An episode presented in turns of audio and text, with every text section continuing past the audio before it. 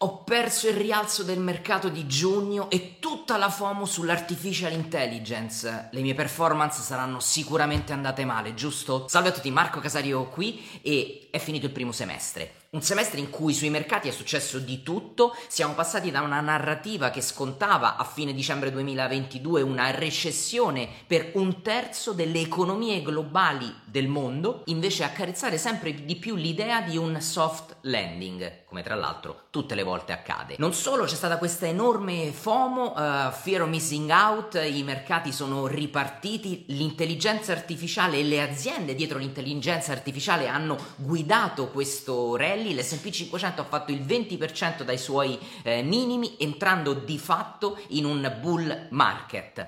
Cosa è successo alle mie performance? Eh, perché i dati macroeconomici ci raccontavano un'altra storia, una storia di debolezza, una storia di eh, tassi di interesse rimasti alti per tanti mesi, un'inflazione che rimane ancora appiccicosa anche se sta piano piano scendendo. E eh, in questo navigare, in questa incertezza, oggi voglio mostrarvi e soprattutto andare con voi ad elencare quelle che sono le lezioni che abbiamo appreso da economia e da finanza in questo semestre semestre facendovi vedere quella che è la mia equity line. Passiamo immediatamente a quello che so volete vedere. Beh, quest'anno è veramente successo di tutto, ragazzi. Come dico sempre, eh, portiamo a casa ogni mese, ogni semestre, ogni anno che passa come una grande lezione didattica per capire sempre meglio come si comporta economia e come si comporta finanza. E questo è il grafico dell'S&P 500, quello che ha fatto praticamente nel 2023 dopo la grande discesa del 2022,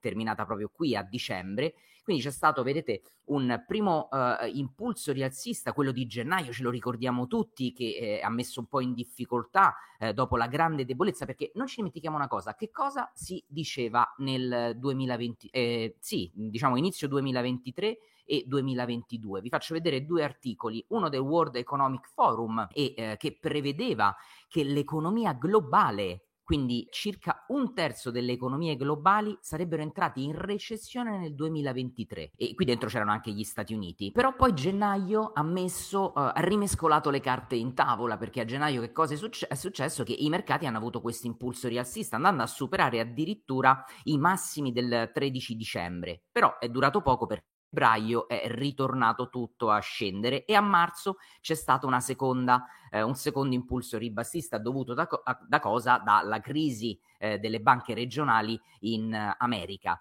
E tra l'altro stessa sorte è toccata all'Europa con gli scricchioli, di Deutsche Bank e, e praticamente il uh, quasi fallimento che poi è stata un'acquisizione di Credit Suisse, no? Però poi vedete che a metà marzo il mercato ha recuperato per poi lateralizzare per tantissimo tempo, guardate, ha lateralizzato da inizio aprile fino a praticamente il primo giugno. Non è che è andato da nessuna parte, è rimasto all'interno di questo rettangolo, ok? Parte alta e parte bassa, per poi esplodere effettivamente a inizio giugno, perché si è cominciati a cambiare narrativa. Vedete, ad aprile il uh, conference board ancora dava probabilità di recessione negli Stati Uniti elevate. Ancora ad aprile, ad aprile ragazzi eravamo uh, qui, eh, in questa fase di lateralizzazione, ci si aspettava che il mercato continuasse a scendere perché eravamo ancora in un trend eh, ribassista, ma poi è cominciata a cambiare la narrativa a maggio e adesso sembra che, eh, questo è un articolo di Morgan Stanley, si possa effettivamente avere un soft landing. Come vi ho detto eh, nelle dirette, il, um, il soft landing è sempre l'opzione che si mette sul tavolo eh, quando effettivamente eh, c'è un rimbalzo, un recupero dei mercati. Staremo a vedere. Del resto, eh, in questo articolo sul mio blog eh, caricato qualche giorno fa, eh, vi dico a che cosa siamo eh, i mercati e l'economia, che cosa ha, ha, dovuto scontare il momento di incertezza di questo periodo, no? prima eh, a novembre, ottobre, atterraggio duro e recessione. E, e, ripeto, ve lo posso far vedere anche facendovi vedere i market briefing del Macroverse, il mio servizio di analisi macroeconomica e finanziaria, che guardando i, grafici, i grafici puntavano eh, ad una recessione. Eh, se guardiamo le proiezioni del prodotto interno lordo, le proiezioni del consumer price index, e ehm, vi faccio anche vedere la parte diciamo finale di questa presentazione che faccio ogni mese nel Macroverse nella quale poi vado a vedere le probabilità Guardate, avevamo in Q1 per l'America il 90% di probabilità di entrare in deflazione e in Q2 il 75% di entrare in deflazione. Quindi i dati puntavano tutti eh, lì. Però i mercati di nuovo ci hanno insegnato come effettivamente la finanza eh, tende a eh, muoversi seguendo delle narrative, perché la finanza guarda sempre in avanti. Giusto, sbagli- giusto e sbagliate che siano, eh? solo il futuro ci potrà dire se sarà giuste, ma questo è tutto quello che abbiamo, che è successo nel primo semestre, no?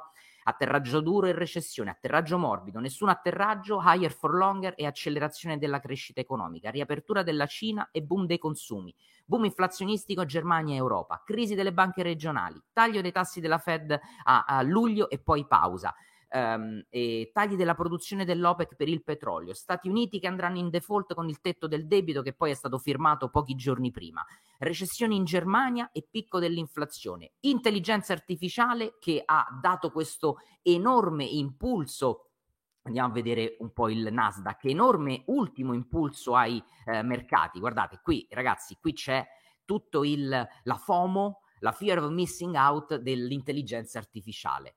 Bene, dal mio punto di vista, io seguendo il mio processo e mai più che mai, mai più che quest'anno, scusate, il gioco di parole, eh, il processo per me e il money management del mio processo è stato fondamentale per portarmi a casa la, eh, eh la, la, la, performance che adesso vi farò vedere. Perché? E questa è la mia trading room con gli studenti, no? Questa era la mia visione il 5 gennaio, mia visione diciamo di inizio anno e ehm, eh, la battaglia più interessante, vedete, sarà quella della domanda che sarà alzata dalla riapertura della Cina, che invece poi ha tardato, per la quale scrivevo bisogna ancora aspettare un po', e, e poi il differenziale tra le politiche monetarie in Europa e negli Stati Uniti, e poi qui altre idee che avevo condiviso a inizio anno, long Cina, long One, long Brasile, long mercati emergenti, non sono più long sull'energia, e anzi eh, valutavo come idee lo short e poi long dollaro australiano. E qui spiego il perché.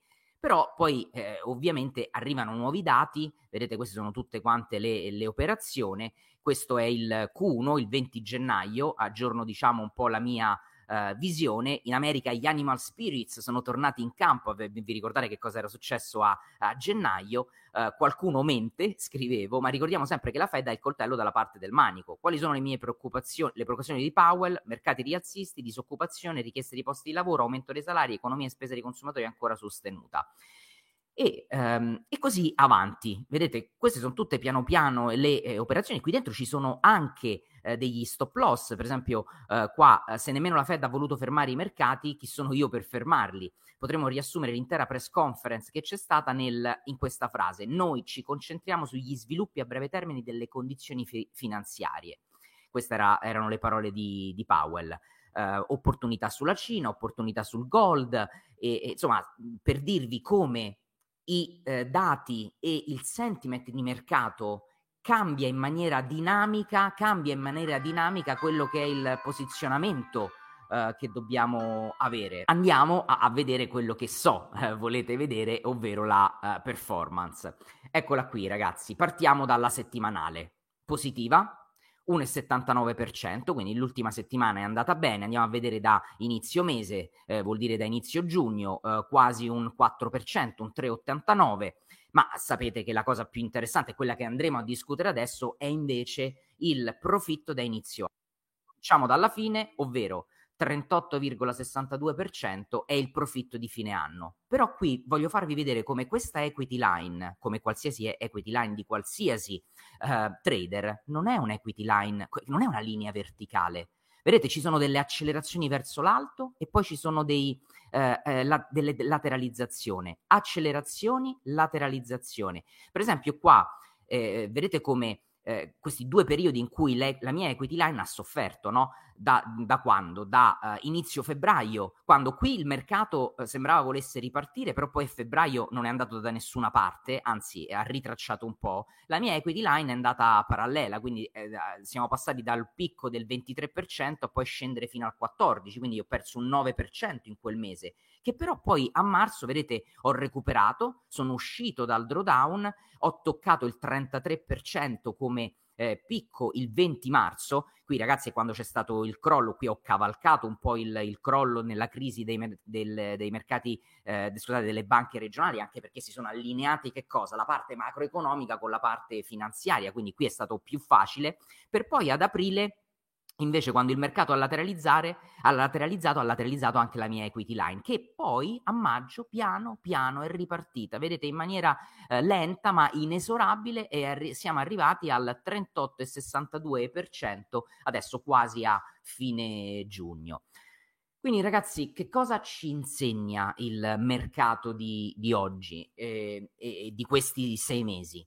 Che la finanza cerca sempre di guardare in avanti, cerca sempre di anticipare. Le narrative fanno muovere il, eh, i mercati, come scrivo qua nel, eh, nel mio articolo parlo, nel quale parlo della fallacia narrativa eh, che è stata eh, coniata da uh, Taleb, eh, se non avete letto i suoi libri dovete assolutamente farlo, il concetto che in italiano è noto come pregiudizio di conferma.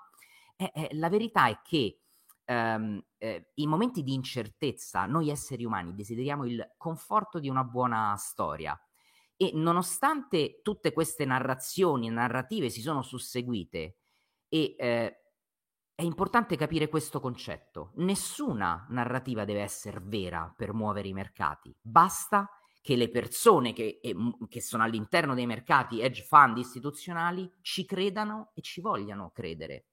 Ed è per questo che è importante avere un processo, perché senza un processo sarà veramente difficile navigare in mezzo a questo eh, continuo cambiamento, questa continua flessibilità. E il processo proprio questo vi dice cosa scartare, su cosa concentrarvi, dove c'è maggiore vantaggio statistico e, e, e lì mettere le proprie energie con un adeguato e importante, rigido money management e position sizing.